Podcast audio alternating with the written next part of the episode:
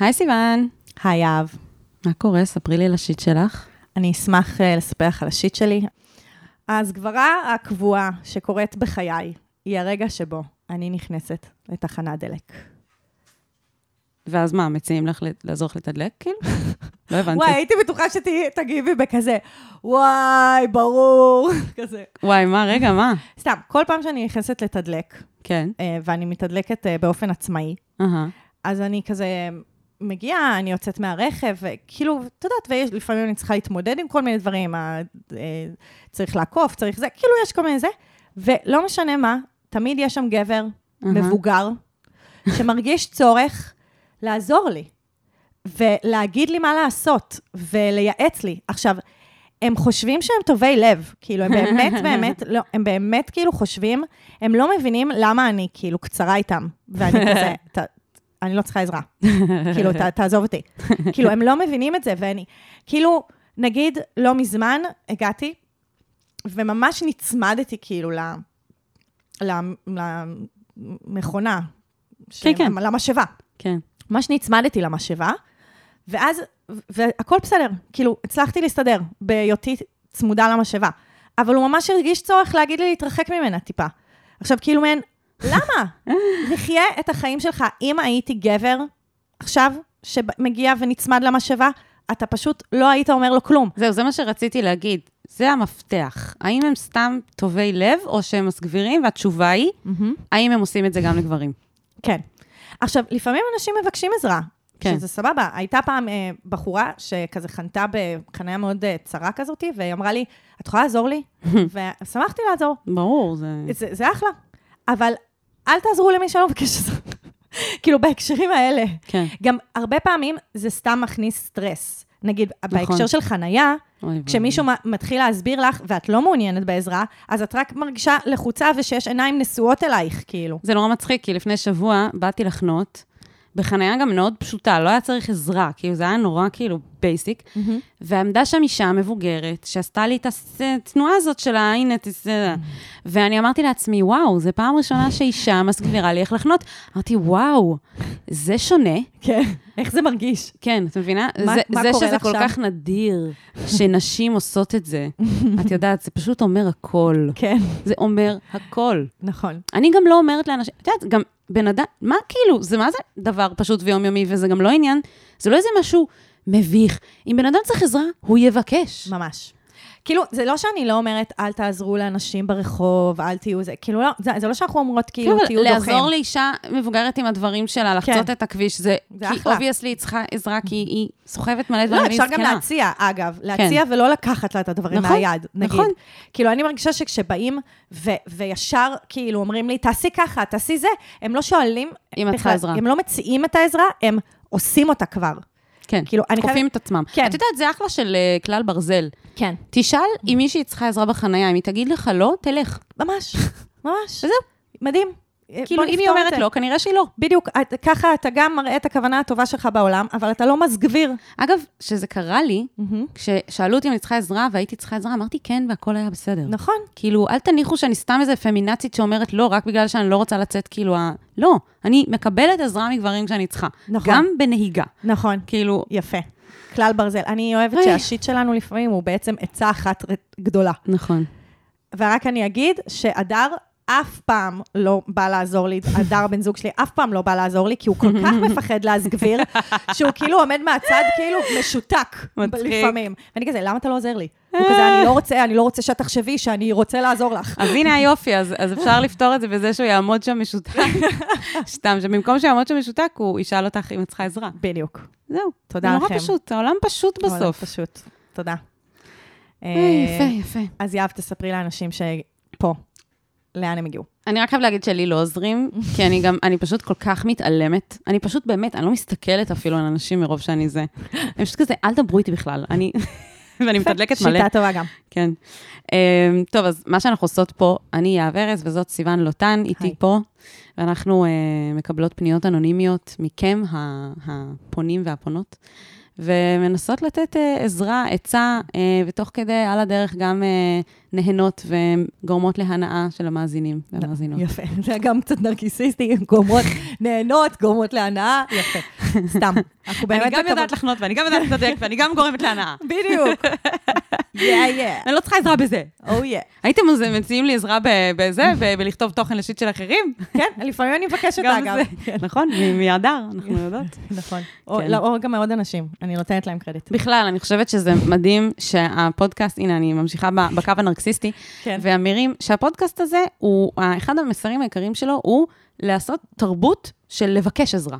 נכון. במקום פשוט לתת אותה בלי לבק... לשאול אם צריך. וואי, לגמרי, כי באופן כללי לקבל עצה כשאתה לא מבקש עצה, זה, זה דבר מעצבן. מזעזע. נכון. זה, זה, לא, זה ברמת המזעזע, זה לא רק מעצבן בעיניי. כן. זה, אני, אני ממש שונאת שנותנים לי עצה כשאני לא מבקשת. כן. אגב, חשוב שתדעו את זה, אנשים, שאנחנו פה בשיטה אחרים, ואנחנו נותנות עצות רק למי שביקש אותם. אך ורק למי שביקש אותם. נכון. אוקיי, יאללה, בוא נתחיל. יאללה. אני ממש צריך עצה. אני ממש צריכה עצה. מה אני יכול לעשות במצב כזה?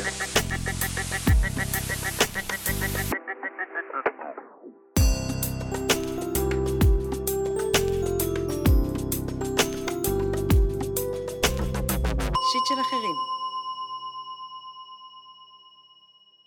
הפנייה הראשונה שלנו היא מכבר ילד גדול בן 25. יש לי בעיה שמפריע לי לראות שלבנות זוג שלי לשעבר יש חבר, גם אם זה אני זה שסיים את הקשר. בעיקרון אני שמח בשבילן, ושמח לראות שטוב להן. אבל כשאני רואה את האקסיט שלי מזה שמונה חודשים, מחליפה תמונת פרופיל לתמונה עם גבר, קשה לי לא לחשוב על זה, לדמיין אותם ביחד. אני לא רוצה לחשוב על זה, רוצה להרגיש שאני משחרר. בטח אם זה קשר שאני בחרתי לסיים, ואני בטוח בזה ב-100%. אני מרגיש שהתחושה הזאת נובעת מאיזושהי תחושת בעלות עליה, ורצון שהיא תהיה רק שלי למרות שהיא כבר לא. ותכלס מעולם לא הייתה שלי, אבל פחות מהותי לכרגע. אני לא יודע אם זה מגיע מרצון לתחושת שליטה, או רצון לדעת שהיא תמיד תרצה אותי, אבל מרגיש לי שזה לא הכי בריא. גם מבת הזוג שהקשר הסתיים איתה לפני חמש וחצי שנים, מפריע לי שאני לא ממש יודע מה קורה לה בחיים. בסוגריים, לא דיברנו מאז שנפרדנו. זה לא מונע ממני להכיר נשים חדשות וליצור קשרים, אבל זה מפריע לי שקשה לי פשוט לשחרר, וקרה לי בעבר שנתקעתי על בחורה במשך שנתיים בערך אחרי הפרידה. אם יש לכם טיפים או נקודות מבט חדשות על סוגיה כזאת, אני נורא אשמח לשמוע. אוקיי, okay. אז יש לנו טיפים ונקודות מבט על הסוגיה הזאת. ואיזה כיף שאתה שמח לשמוע. אגב, אה, אנשים שמבקשים עצות. נכון, ממש. אמ, טוב, אז קודם כל אני רוצה אה, להגיד שהתחושות האלה שלך הן לגיטימיות. מאוד. התחושה של מישהו שהיית קרוב אליו במשך תקופה ארוכה, ועכשיו אתה כבר לא קרוב אליו, בפני עצמו, זה קשה. ויותר מזה, זה דיסוננס קוגנטיבי. כן. אני הרבה פעמים חושבת על זה, שכאילו מישהו שהיה כל עולמי. עולמך, כל כן. עולמי. כאילו, אה, בן זוג שהיה לי בגיל 20, היינו שלוש שנים ביחד. כן. כל היום דיברנו, כל היום, כאילו, הוא היה חלק בלתי נפרד, אין לי מושג, לא החלפתי איתו מילה, עשר שנים. כן. כאילו, זה ממש הזוי, החוויה הזאת, בעיקר עוד כשזה קרוב, כן? כאילו, כשזה, נכון. היום זה כזה טוב, הוא, הוא איזה זיכרון כאילו שהפנמתי. כן, וזה קל וחומר, כשמישהו נפרד ממך או ממך, אז בכלל, כאילו. כן. אבל הוא מספר פה על סיטואציות שבהן הוא בחר לסיים את הקשר, והוא בטוח בזה מ-100%, ועדיין מפריע לו. ואני אוהבת את זה שהוא גם, יש פה הרבה אינטרוספקשן, מודעות עצמית כזאת של אולי זה קשור לשליטה. אולי זה קשור לתחושה הזאת שאני כאילו רוצה להיות בשליטה, אפילו ברמת המידע, אני רוצה לדעת מה קורה איתה. Mm. מצד אחד, ומצד שני, גם כשאתה כן יודע מה קורה איתה, והיא מחליפה את התמונת פרופיל לתמונה עם הבן זוג שלה, אז זה מפריע לך. כן. אז יש פה איזה מין אה, אה, שני קצוות כאלה. קצה אחד של רצון לשלוט ולדעת ולהיות כאילו במין אחיזה בדבר הזה, mm-hmm. ורצון מצד שני, שזה קצת, אה, זה כואב לראות את הדברים האלה. Mm-hmm. ובא לי כזה לפרק את שני הדברים האלה, ולהבין שיש פה שני קצוות שאתה מנסה לאחוז בהם, וזה קצת עושה לך לא טוב, וזה קצת מנהל אותך. Mm-hmm. אז אני אגיד שסביב הנושא הזה של כאילו שליטה ובעלות, גם אהבתי את זה שהוא אמר כאילו, ומעולם לא הייתה, נכון? כאילו, אנחנו, אנשים הם לא באמת בבעלותנו, mm-hmm. ו- ובמיוחד כשנפרדים, אז כאילו מותר לאנשים לעשות מה שהם רוצים. השאלה היא, אם אנחנו כנים עם עצמנו, אם זה אה, עושה לנו לא טוב לראות את זה. Mm-hmm. לפעמים אנשים אומרים, יאללה, אני מעדיף לא לראות את זה, לעשות בלוק וזהו, ו- ולא להתמודד עם התחושות האלה. כן. לפעמים אנשים כאילו אומרים, אני רוצה להיות שמח בשבילה ולחיות עם זה ולהיות שלם עם זה, שזה לא כזה קל, אגב. כן? נכון. ואני חושבת שצריך לשאול את עצמך, מה יותר מפריע לך? העובדה שאתה באי-ודאות כזה, שאתה לא יודע מה קורה, כן. או שאתה רואה את זה מול העיניים וזה לא נעים. Mm. עכשיו, עם שני הדברים האלה, אגב, אפשר להתמודד, כן. במקום, במקום לבטל אותם. כן. ואני חושבת שזה גם איזושהי דינמיקה כזאת של איזון, שאתה צריך לברר עם עצמך, מה באמת עושה לך רע וכדאי שתשנה את, ה, את הסיטואציה, כן. ומה אפשר לעבוד עם זה, ויש מה לחקור לגבי כן. עצמך פה. כן. ואני חושבת שהעניין של השליטה פה הוא דבר ששווה לחקור. הוא קרא לזה לשחרר. כן. ואני דווקא ראיתי בזה, לא רק לשחרר משליטה כאילו על מישהי שהייתה פעם מאוד קרובה אליי, וכביכול הרגשתי שהיא היא שלי, Mm-hmm. אלא לשחרר באופן כללי מדברים. Mm. השאלה מבחינתי פה היא איך לשחרר מדברים שקשה לי לשחרר מהם. נכון, זה ממש, זאת השאלה, חד משמעית השאלה. לפני שנדבר על איך לשחרר, אני, חוש... אני כן רוצה רגע אה, לתת רגע כובד ולהנכיח כזה, לתת מקום רגע לרגשות של קנאה ורכושנות. מהמם. כי, כי אני חושבת ש... אני חושבת שאחד הדברים שלא מאפשרים לשחרר, זה כמה טאבו יש על הרגשות האלה בחברה שלנו. כן, שאסור לנו, זה כאילו אם אנחנו מרגישים אותם, אז אנחנו עושים משהו לא בסדר. בדיוק. כאילו, אנחנו עשינו כבר פרקים על קנאה, נכון. ועל um, מה, כאילו, כמה זה קשה, אבל אני באמת רוצה להגיד, זה אחד הרגשות הכי לא פופולריים, um, שיש עליהם המון שיימינג, ואנשים מאוד מאוד שופטים, אנשים שמרגישים.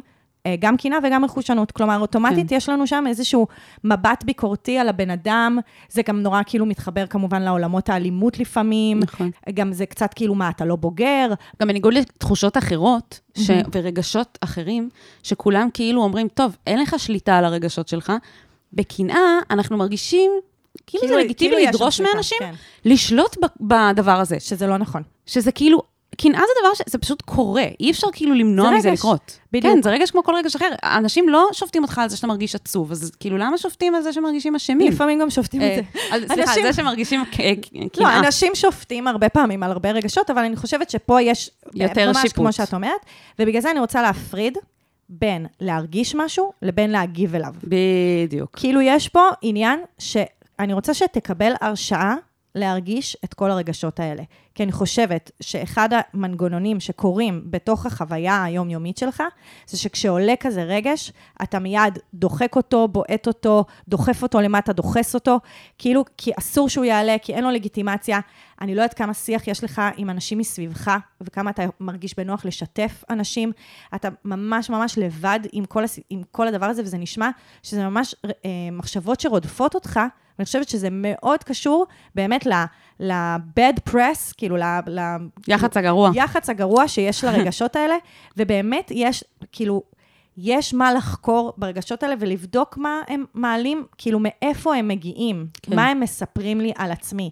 אז אני ממש כאילו רוצה לתת לך, כזה, אני קצת מרגישה כמו לייצר מרחב, כאילו לייצר space לרגשות לעבוד האלה. עם זה. כן, ו- ולתת להם מקום. כאילו, אני ממש רוצה להזמין אותך להרגיש את הרגשות האלה במלוא עוצמתם. מהמם. כי כשאתה לא מרגיש אותם במלוא עוצמתם, כי אתה כל הזמן בעצם מאוד שיפוטי לגביהם ומנסה להדחיק אותם, הם ממשיכים והם רודפים, ובאמת יש חוויה חודרנית. כאילו, בא בעצם, מה הוא מספר? כאילו, פתאום הוא, הוא פתאום רואה משהו, הוא פתאום זה, זה תוקף אותו מכל מיני מקומות, וכאילו, אין רגע מקום לאבד את זה. אז, כן. אז אני רוצה כאילו להזמין אותך לאבד את זה, ויש לי כמה שיטות לעשות את זה. כן. יש לי גם שיטה. אני אוקיי. משתמשת בה. אוקיי? זה הדבר הראשון שאני עושה. מהמם. עליי זה מקל, זה לא מתאים לכל אחד, אבל יש, אני החלטתי שיש לי מדיניות, ואני קוראת לזה מדיניות, כי מדיניות זה דבר שכאילו מנחיתים עלינו מלמעלה, מהרשויות. אוקיי. ברגע שאני מתייחסת לזה ככה, הרבה יותר קל לי. מהמם. בעיקר אם כואבת לי מאוד הפרידה, וזה בהרבה פעמים בסיטואציות שנפרדו ממני, וקשה לי וזה, המדיניות שלי היא אפס תקשור, נתק, נתק. לא רוצה, אנחנו לא הולכים לדבר, אנחנו לא הולכים להיות במערכת, כלום. כן. עכשיו, לא בקטע כועס וכאילו אני, אתה מת בשבילי, לא. בשביל שלי יהיה את המרחב לעבוד עם עצמי על להתחיל ל- לשחרר. נכון. כאילו, עם הזמן. Mm-hmm. וכל עוד אני רואה את הבן אדם הזה, מחפשת שהוא עוקב אחריי בסטורי, רואה, אה, רואה אותו עם הבת זוג החדשה שלו, כל הדברים האלה, עכשיו, זה בגבול האפשרי, כן? כי לפעמים אנשים, אה, את יודעת, הם נמצאים במעגלים אחד של השני, ואז זה קצת יותר מאתגר, אבל המדיניות היא כמה שפחות קשר, נתק. עכשיו, כמו פלסטר, כן. כדי שאני אוכל לעבוד עם עצמי, לגמרי. וזה, זה לא, זה לא מתאים לכל אחד, אבל אני חושבת שזה... אני חושבת שזה בריא מאוד. כן, וזה, וזה גם חשוב להגיד, הרבה פעמים אנשים מסתכלים על זה כאילו זה בא ממקום כזה של ברוגז עם הבן אדם, ואפשר גם לתווך את זה ולהגיד, לי לא, קשה... לשמור עליי, לשמור כן, על עצמי. להגיד לבן אדם, לי קשה, אני צריכה לתת לעצמי מרחב, בשביל זה אני אצטרך להתנתק ממך כרגע, mm-hmm. עד להודעה חדשה. אנחנו לא הולכים לדבר, בבקשה, אל תפנה אליי, וזה לא, זה לא בקטע, זה בשבילי. זה לא נגדך. זה כן, בעדי. זה לא נגדך, זה בעדי. בדיוק, כן, אני כן. אוהבת את המשפט הזה. כן. את אומרת אותו. זה אחותי תמיד אומרת, אמרה לי, זה אחלה משפט באמת. אז אני ממש מסכימה, אני חושבת שזה באמת בהקשר שלה. כי יש לו באמת, בכתיבה שלו, דילמה לגבי כמה כאילו להיות חשוף ברשתות החברתיות נכון. וזה, ואני באמת רוצה להגיד, כאילו, אני מרגישה קצת אפילו, זה פחות השערה בעיניי, אני ממש חושבת שזו עובדה שצריך בהתחלה לקרר. חייבים, כן. כדי לייצר נתק.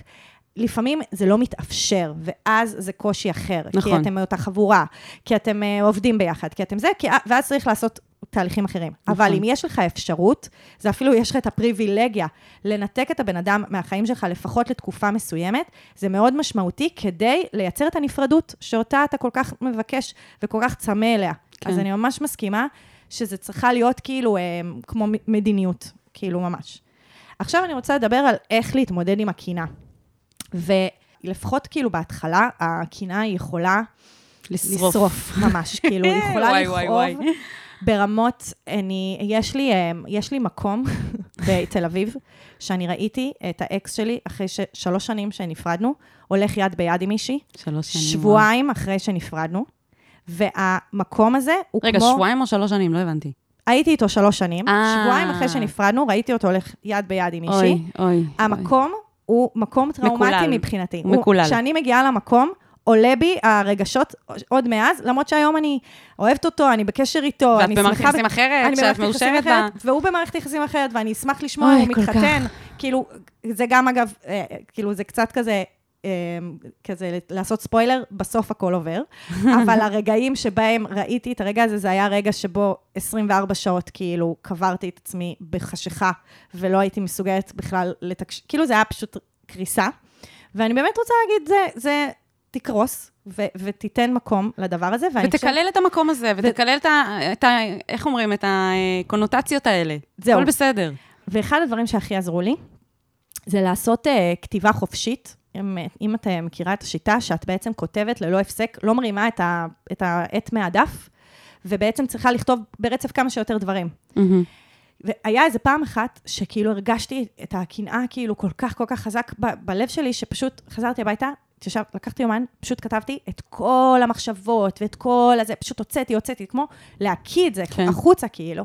ויש לזה אפקט, כי זה פשוט, זה בדיוק לתת מקום. לתת מקום, יש את זה, כתוב על הדפים עכשיו.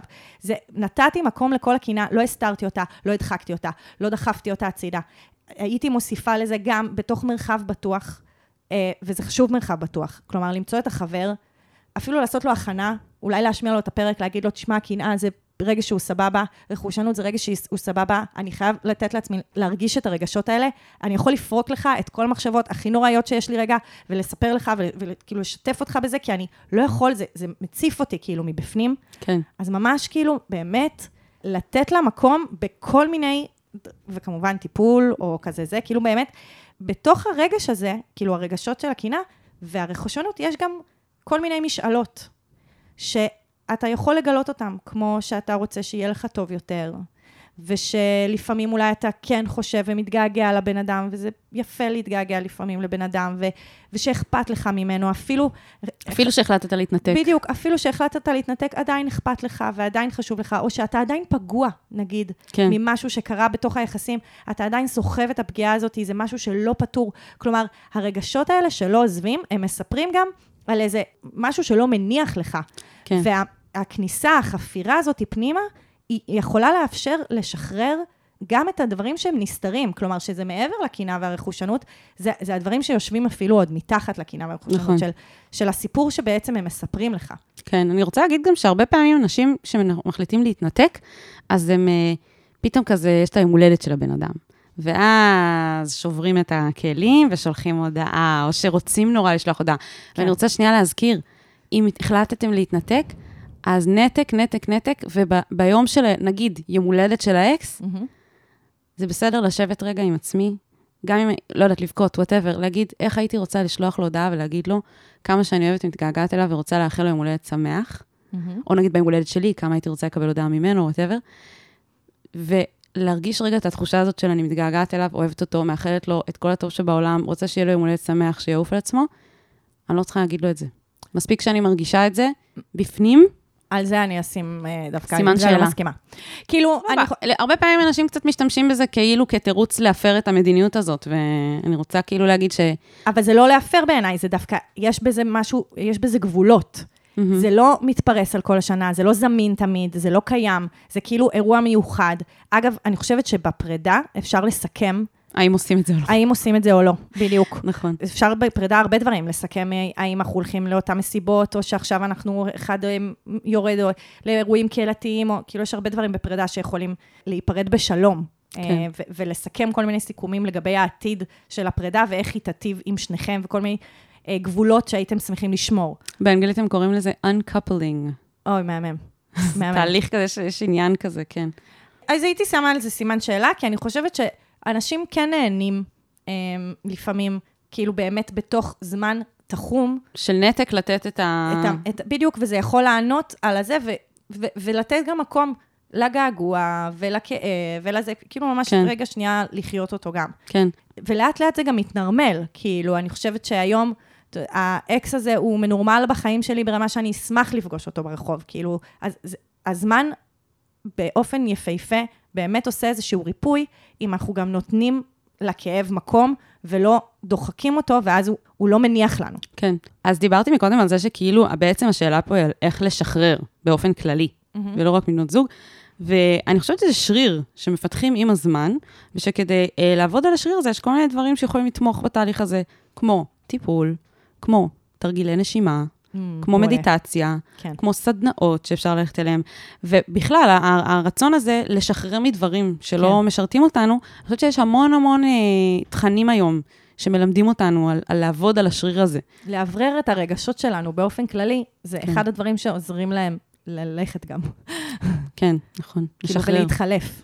כן. אה, כמו מזג אוויר כזה. אה, יפה. אני מסכימה. אז uh, אנחנו, אני גם חושבת שציידנו אותך בכלים, אבל גם בהרבה הזדהות, כל אחת מהסיפורים שלה.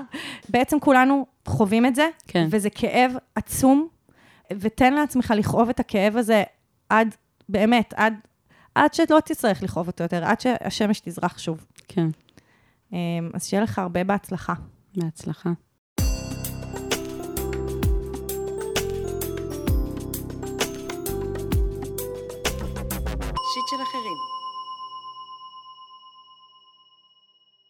ליאל בן 31. היי, אני אדם עיוור, וגיליתי שיש לי OCD והוא לא כזה רגיל. באופן כללי, OCD זה לא דבר רגיל, אבל שלי עוד יותר. הוא מתבטא ברצון חזק לשמוע את הקולות של הקיבה של נשים שאני נמשך אליהן. לא רק קולות מעוררים בי את המחשבות האלו, אלא גם מילים שקשורים למערכת העיכול. אני יודע שזו מחשבה של כל גבר, אבל מרגיש רע שאני חושב עליה את המחשבות האלה, ומה יקרה אם היא תדע. הייתי בטיפול פסיכולוגי בעבר, וניסיתי להבין ממה זה נובע ומה דפוק אצלי. עכשיו אני יודע בזכות הטיפול הארוך שנמשך ארבע שנים, שאלה הרצונות שקיימים בי וחבל להילחם בהם, אבל עדיין זה לא מרגיע אותי לגמרי. גיליתי בשיטוט באינטרנט שקוראים לזה אפוקטופיליה. כשאני מרגיש קרוב מאוד, אני מנסה לדבר על זה. יש כאלה שמקבלות את זה וכאלה שפחות. הבנתי שאני מאבד חברויות עם נשים בגלל זה, אבל הרצון לדבר על זה עם אישה מרגיש לי נוח יותר, למרות שעם גברים אני לא ממש מדבר על זה. אפשר לממש את כל זה עם אישה ועדיין לא לפגוע באחרים, או שאני צריך לוותר על זה לגמרי. פעם זה היה גורם לי להרגיש חרדה. היום זה התחלף בעצב ותסכול גדול. למה אני צריך להימשך לדברים שהרוב נגאלים מהם? אני לא יכול להיות בן אדם נורמלי? אפשר לממש את הפנטזיות האלה גם אם אנשים אחרים נגאלים מהם? טוב, אז ליאל, דבר ראשון, הלב שלנו איתך, כי באמת נשמע שיש שם המון קושי ותסכול ו... ואיזשהו צער על, ה... על המקום הזה שאתה נמצא בו, ואנחנו איתך, וגם ככה לימדת אותנו כמה דברים שלא הכרנו, ולימדת כן. גם את המאזינים שלנו על uh, כל מיני תופעות שלא הכרנו, וזה, זה, אני חושבת שזה משמעותי, ורק עצם הפנייה שלך מנרמלת את השיח ואת האפשרות בעצם uh, לאהוב דברים שונים, ליהנות מדברים שונים. אה, להתחבר לדברים שונים. אני חושבת שהפנייה הזאת היא אה, מאוד מאוד מתאימה למרכז למיניות אלטרנטיבית. אני אגיד שהתייעצתי אז גם עם שי שפיצן, שהוא המנהל, המנכ"ל של uh, המרכז למיניות אלטרנטיבית, וגם עם דוקטור חגית רודריגז, שהיא גם פעילה שם, והיא גם, היא מטפלת מינית, ויש לה ככה באמת גם הרבה תובנות בהקשר הזה. אז uh, הבאנו את שי שפיצן בכבודו ובעצמו. יקיר הפודקאסט. יקיר הפודקאסט חד משמעית, כלומר באמת, אה, שייתן איזשהו מענה ו- וקצת מזור לתחושות שלך. אז בוא נשמע אותו. קודם כל, כמו תמיד, התשובות שלנו הן בערבון מוגבל, אנחנו לא מכירים את האנשים ואת הסיפורים לעומק, ולכן היכולת שלנו לתת מענה מדויק היא מאוד מוגבלת. בכל זאת אני אנסה ככה לענות על הדברים שהעלית, וגם אני אשאל שאלות שאתה יכול לקחת איתך לחיים עצמם. אז נתחיל מזה שהתופעה הזאת של היעדר של איזשהו חוש, במקרה הזה חוש הראייה, ופיצוי של חושים אחרים, במקרה שהזכרת חוש השמיעה וחוש הריח, זו תופעה מאוד ידועה ונפוצה, ויש לה את הסיבות הברורות שלה שיכולות לעזור באמת להישרדות.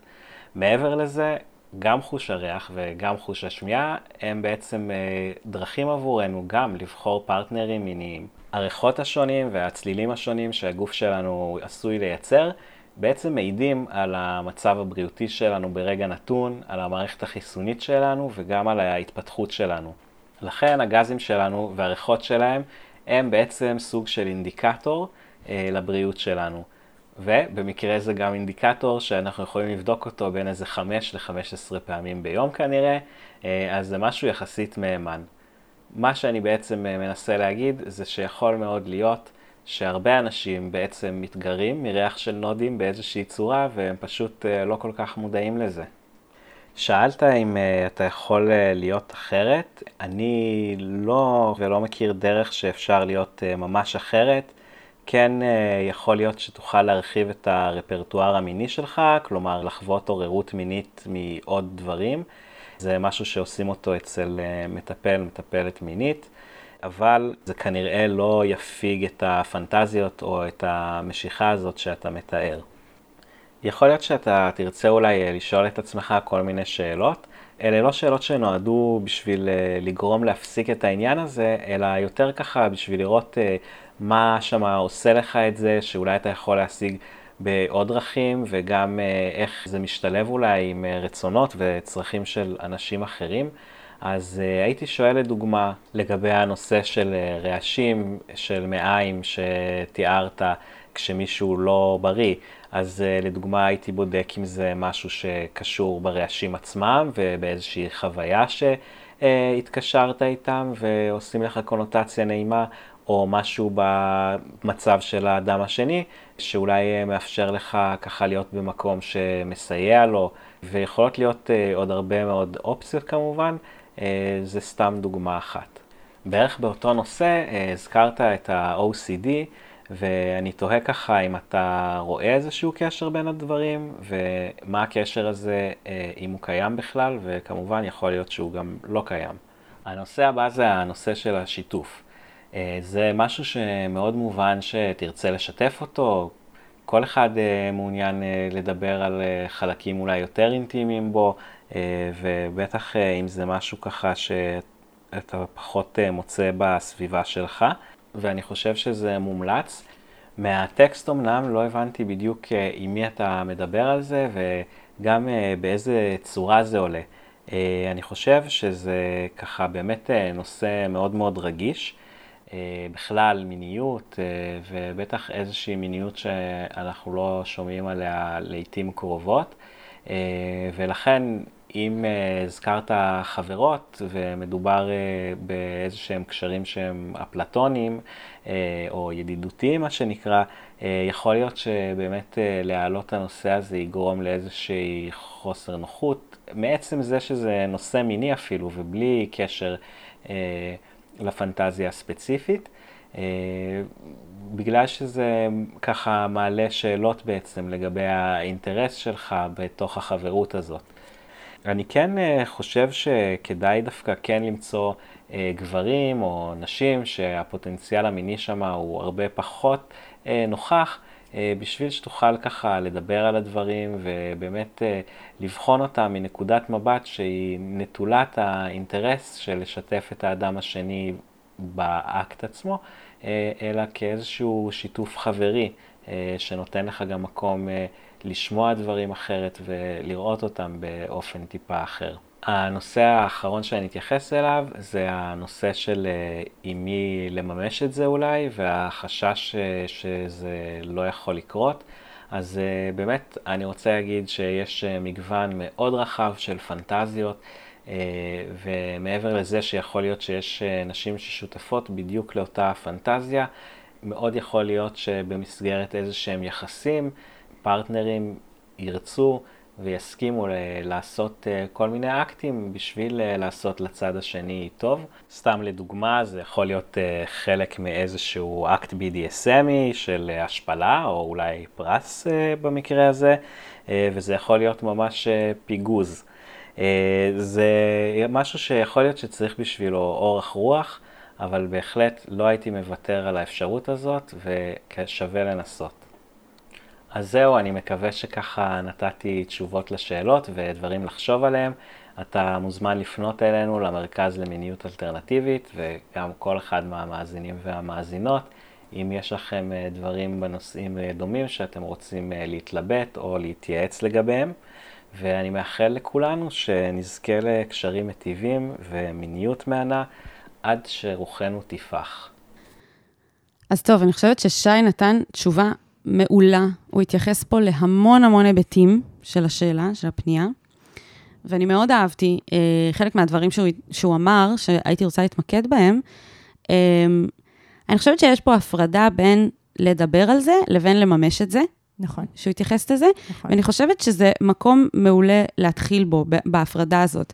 כי אני, כששמעתי אה, את הפנייה ואת התשובה גם של שי, חשבתי לעצמי שיכול להיות שהרצון לדבר על זה עם נשים, הוא בעצמו גם חלק מהפנטזיה. Mm. שווה לשאול את עצמך אם אולי בלדבר עם נשים על הדבר הזה, mm-hmm. אתה סוג של מממש, כאילו, שאתה מכניס אותן לתוך הפנטזיה mm-hmm. המינית, mm-hmm. לתוך הפטיש, או, או... וגם בשביל זה צריך הסכמה, בעצם. זהו, זה מה שאני אומרת, שגם אם לא מדובר באקט מיני של ממש, mm. זה בעצם קצת לעשות אולי משהו בלי הסכמה של מישהי. כן. Uh, כך שיכול להיות שאפילו בזה שאתה מדבר על זה עם נשים, גם אם אתה מרגיש יותר קרוב אליהן, יש בזה משהו שגורם להן להרגיש לא בנוח, כי הן מרגישות שבעצם הן לא נתנו את ההסכמה להיות חלק מה... מהשיח הזה. מהשיח, נכון. לנהל איתך שיח על הנושא הזה, וצריך לבקש הסכמה כדי לעשות דברים שהם אה, קצת פחות, אה, שהם קצת יותר רגישים, קצת יותר לא נוחים לנו. ואני חושבת שגם במקום הזה, שי מאוד צודק, אה, הוא אמר שהוא לא מדבר על זה עם גברים. זה גם אה, מקום שמעלה בי את השאלה הזאת, כאילו, אם אתה מדבר על זה עם נשים ודווקא לא עם גברים, אז uh, למה? יכול להיות באמת שלא לא בא לך לדבר על זה עם גברים, כי זה קצת, uh, כאילו, נכון. כי אולי זה קצת מגרה אותך לדבר על זה עם נשים, ו, ואני הייתי כן מנסה uh, לדבר על זה עם מטפל, מטפלת, obviously, כאילו, כן. ארבע שנים זה מעולה, ו, וגם כל הכבוד על ללכת לטיפול. ממש. אנחנו תמיד ממליצות, תמיד, נכון. תמיד uh, מפצירות ותמיד תומכות בטיפול. אני חושבת שכמו שאמרנו בעבר, טיפול זה לא דבר שבהכרח uh, מתחיל ונגמר בתקופה מסוימת. Mm-hmm. אפשר כאילו uh, open-ended, mm-hmm. ואני חושבת שזה אחלה של דבר לדבר עם המטפל. יכול להיות גם שזה יהיה מטפל גבר, אולי זה יותר מתאים, אני לא יודעת. אני ממש לא, אני לא, קטונתי, מה שנקרא, אבל זה בדיוק המקומות שגם אה, המרכז למיניות אלטרנטיבית יכולים לייעץ, נכון. לפי מה שהם שומעים, האם זה נשמע שמתאים ללכת למטפלת אישה או למטפל גבר, mm. בדיוק בגלל הסיבות האלה. כן. של מה, מה, מה מניע אותך לדבר על זה עם אישה או עם גבר. לגמרי. אז אה, מאוד אהבתי את, ה, את ההתמקדות בזה, כי אני חושבת שבהקשר של לממש את, ה, את הדברים האלה, זה כבר כאילו, באמת, אה, אני מרגישה שזה אנשי מקצוע יכולים יותר לברר איתך ביחד מה קורה שם, אבל בלדבר עם אנשים. כן. זה כבר, כאילו, כמו ששי אמר, זה כל כך רגיש, אז כאילו, צריך להיות עם זה באמת באקסטרה רגישות. נכון. אז אני, כשדיברתי עם חגית, אז גם היא עשתה לי קצת סדר. כלומר, זה שיש לך OCD, זה לא אומר שזה ה-OCD. כלומר, זה סוג של פטיש, ואני רוצה להגיד פטיש בלי כאילו פטיש שיימינג, כאילו, זה אחלה, כן. יש להרבה אנשים פטישים, וגם בהקשר שהרבה פעמים אני אומרת, אה, אה, למי מותר לשאול את השאלה למה? רק לך. כאילו, כן. אם מעניין אותך לחקור את הפטיש הזה, מעולה, ואם לא, אז זה בסדר, ולהרבה אנשים יש פטישים, והם יכולים להיות נעימים, ולפעמים גם זה נעים לא לשאול למה. כאילו, וליהנות מזה, וליהנות מהפנטזיה, וליהנות ממה שהיא מעוררת בי, ומהעונג שהיא מסבה לי. כן, גם אני רוצה להגיד שבגלל זה אמרתי שאני שמה את זה בסימן שאלה. Mm-hmm. אני לא יודעת mm-hmm. למה אתה מרגיש יותר בנוח לדבר על זה עם נשים, למה זה... אבל זה, זה שאלות שאתה יכול לענות עליהן. נכון. ובאמת, כמה, בוא נעשה כמה כללי ברזל, ואני חושבת שכולם יכולים להיעזר בזה, בהקשר של לדבר על פנטזיות, ולדבר על פטישים, ובאמת קצת לעשות סדר כך במה שאמרת. א', מותר לך לפנטז על הכל. נכון. ממש, מותר לך לפנטז על כל דבר בעולם. אין אה, אומרים שלכל פנטזיה יש תגית בפורנו, ולא סתם, כי זה באמת אומר שהעולם שלנו הוא העולם הכי מגוון, הכי, כאילו, זה, זה שיש דברים שהם לא פוליטיקלי קורקט בציבור, זה לא אומר שבראש שלך יש מקום להכל. כן, או דברים שהם אלימים, כן. ועדיין יש להם מקום בתוך הדמיון שלנו. נכון. וזאת הסיבה שהדברים האלה, למה הם קיימים בפורנו? כי מישהו דמיין אותם. Mm-hmm. ואז בעצם נשאלת השאלה, מה קורה במעבר הזה מהדמיון בתוך בדיוק. הראש, ל- לצלם את זה, לעשות את זה ל... בדיוק. אז אני אומרת, מותר לך לפנטז על הכל, אסור לך לממש את הכל. וזה משהו שמאוד חשוב להבין, כאילו, לא את הכל יש לגיטימציה לממש, ולא את הכל בהכרח תמצא פרטנרית. ו- ואני רוצה להגיד על זה, אי אפשר לדבר עם כל אחד על הכל, ואי אפשר לדבר במצבים שזה מעורר אי נוחות בצד השני. כלומר, יש דרך גם לדבר על פנטזיות, ויש גם טיימינג לדבר על פנטזיות, ואת היית מאוד מדויקת בזה כשאמרת את זה, כי זה ממש משמעותי להבין שגם השיח על הפנטזיות, דרוש בו setting מתאים. כן. ודרוש בו אה, רמת אינטימיות מסוימת, ואני לא חולקת... והסכמה גם. והסכמה. ואני לא חולקת את הפנטזיות שלי עם כל אחד, זה באמת ממש משמעותי, וזו הבנה שאני חושבת שיכולה לעשות סדר להרבה מאיתנו. מותר לנו לפנטז את הכל, לא בהכרח מותר לנו לדבר על זה עם כל בן אדם, ולא בכל סיטואציה. גם צריך לזכור ש... נגיד, יש לי פנטזיה על uh, סוג מסוים של גברים שנראים בצורה מסוימת. Mm-hmm. יכול להיות שאני אדבר איתך, סיוון, על הפנטזיה הזאת. אולי זה לא יהיה נכון לדבר על זה עם אותם גברים שנראים ככה. נכון, כי זה יכול להרגיש להם הפצה. כי הם מושא הפנטזיה. נכון. ו- וזה שוב מחזיר אותי לעניין הזה של לדבר על זה, כן, עם, עם, כן לנסות לדבר על זה עם גברים, אם יש גברים שאגב, גם הסכמה ומרגישים בנוח וזה. באמת, זה, זה חוזר לאותו מקום של כאילו, הנשים האלה יכולות להרגיש פתאום שתוך כדי השיחה, אולי, אולי בעצם הם גם מושא הפנטזיה. כן, לגמרי. ו... אז אני, אז, אז זה ככה באמת סדר בהקשר הזה. וגם, אני באמת רוצה להתחבר לרגש העצום שהיה שם, כי זה באמת נגע בי, כאילו, יש שם עצב וכאב, וזה, ואני באמת מבינה שאתה כאוב ומתוסכל מזה שאתה נמשך למשהו שהרבה אנשים חושבים שהוא מוזר או, או מגעיל, אבל זה לא אומר שאתה לא בסדר, אוקיי? כן, זה נכון שאתה לא בטוח תמצא מישהו לממש איתו את הפנטזיה הלא שכיחה הזאתי. Mm-hmm. זה כן יכול להיות, אומרת, זה, בוודאות אתה לא היחיד ביקום שיש לו אותה, הנה מצאת לזה שם. אה, כן. זה מזכיר לנו כמה הגדרות לפעמים גורמות לנו להרגיש לא לבד, נכון. בתוך העולמות האלה. אבל זה לא בהכרח אומר שאתה תכיר מישהו. וזה באמת הפער הזה, בין זה שמותר לנו שיהיה לנו פנטזיות, ובאמת לא בהכרח נגשים אותם. ואנחנו יכולים להתענג מהם, ולאונן, וליהנות מהדברים האלה, ובחיים האמיתיים ליצור קשרים, ולמצוא את עצמנו בתוך המרחבים שגם, יעז... כאילו זה בעצם, גם שי דיבר על זה, להרחיב.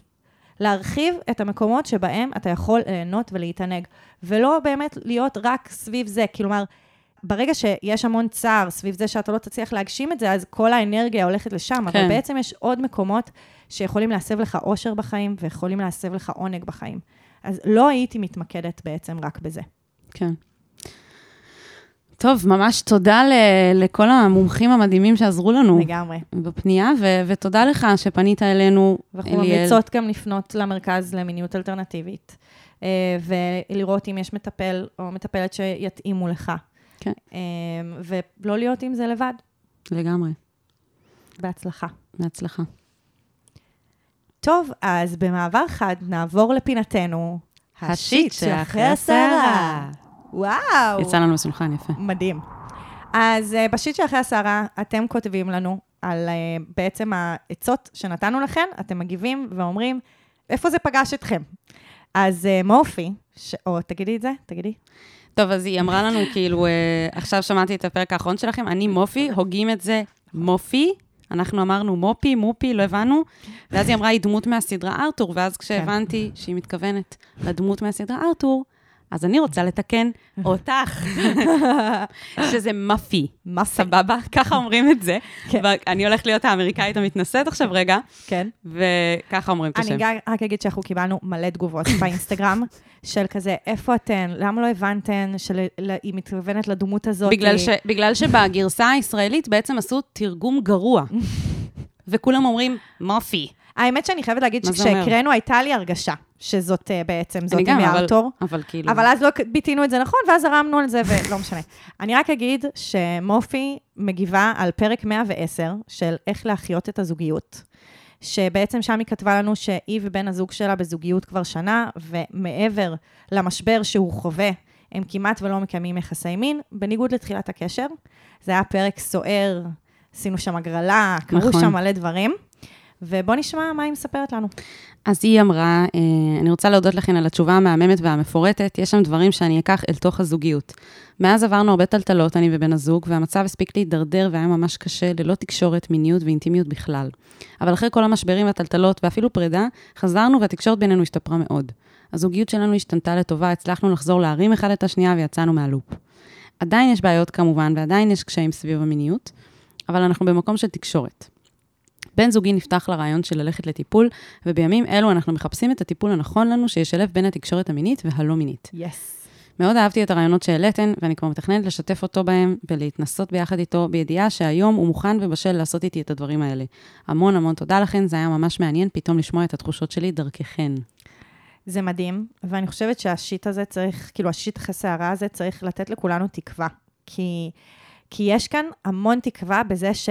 שאפשר לעבוד על יחסים, כן. ואפשר um, ל- ל- כאילו לתקשר ו- ולעבור דברים, זה כאילו ממש, לי זה ממש מרגיש כזה, כאילו הרבה פעמים אנחנו כזה, מביאים לנו קשיים בזוגיות, ואנחנו כזה לא יודעות אם הם יצליחו לשרוד את זה, וזה כן. ממש כזה, הנה, ממש, כששמים שם את האנרגיה ואת הכוונות ואת ה... איזה כיף לשמוע את זה. מדהים. ממש. אז וכ... תודה לך, מפי. ששיתפת אותנו. נכון, מאפי. הם היו צריכים לתרגם את זה מאפי. מאפי. עם א', אבל אוקיי. הם... כן. אוקיי. ה nineties, ככה עשו דברים ב nineties, אין מה לעשות. טוב, אז כיף אה, לשמוע את כולכם, גם את אלה שכתבו לנו לראשונה וגם את אלה שחזרו אלינו. לגמרי. אה, ואנחנו נסיים עם זה שאם גם אתם רוצים לכתוב לנו, ואז גם לכתוב לנו זה, איפה זה פגש אתכם, אתם יכולים uh, למצוא את הטופס האנונימי ממש בתיאור הפרק. או בקבוצה שלנו בפייסבוק, שיט של אחרים, עצות לחיים עצמם. וכמובן, תעקבו אחרינו באינסטגרם, איך תוכלו להגיד לנו שביטינו לא נכון את השם שלכם בפנייה. ותדרגו אותנו חמישה כוכבים, כדי שזה יפגוש עוד הרבה אנשים. תודה רבה, ונשתמע. נשתמע. יאללה, ביי. אני ממש צריך עצה. אני ממש צריכה עצה. מה אני יכול לעשות במצב כזה?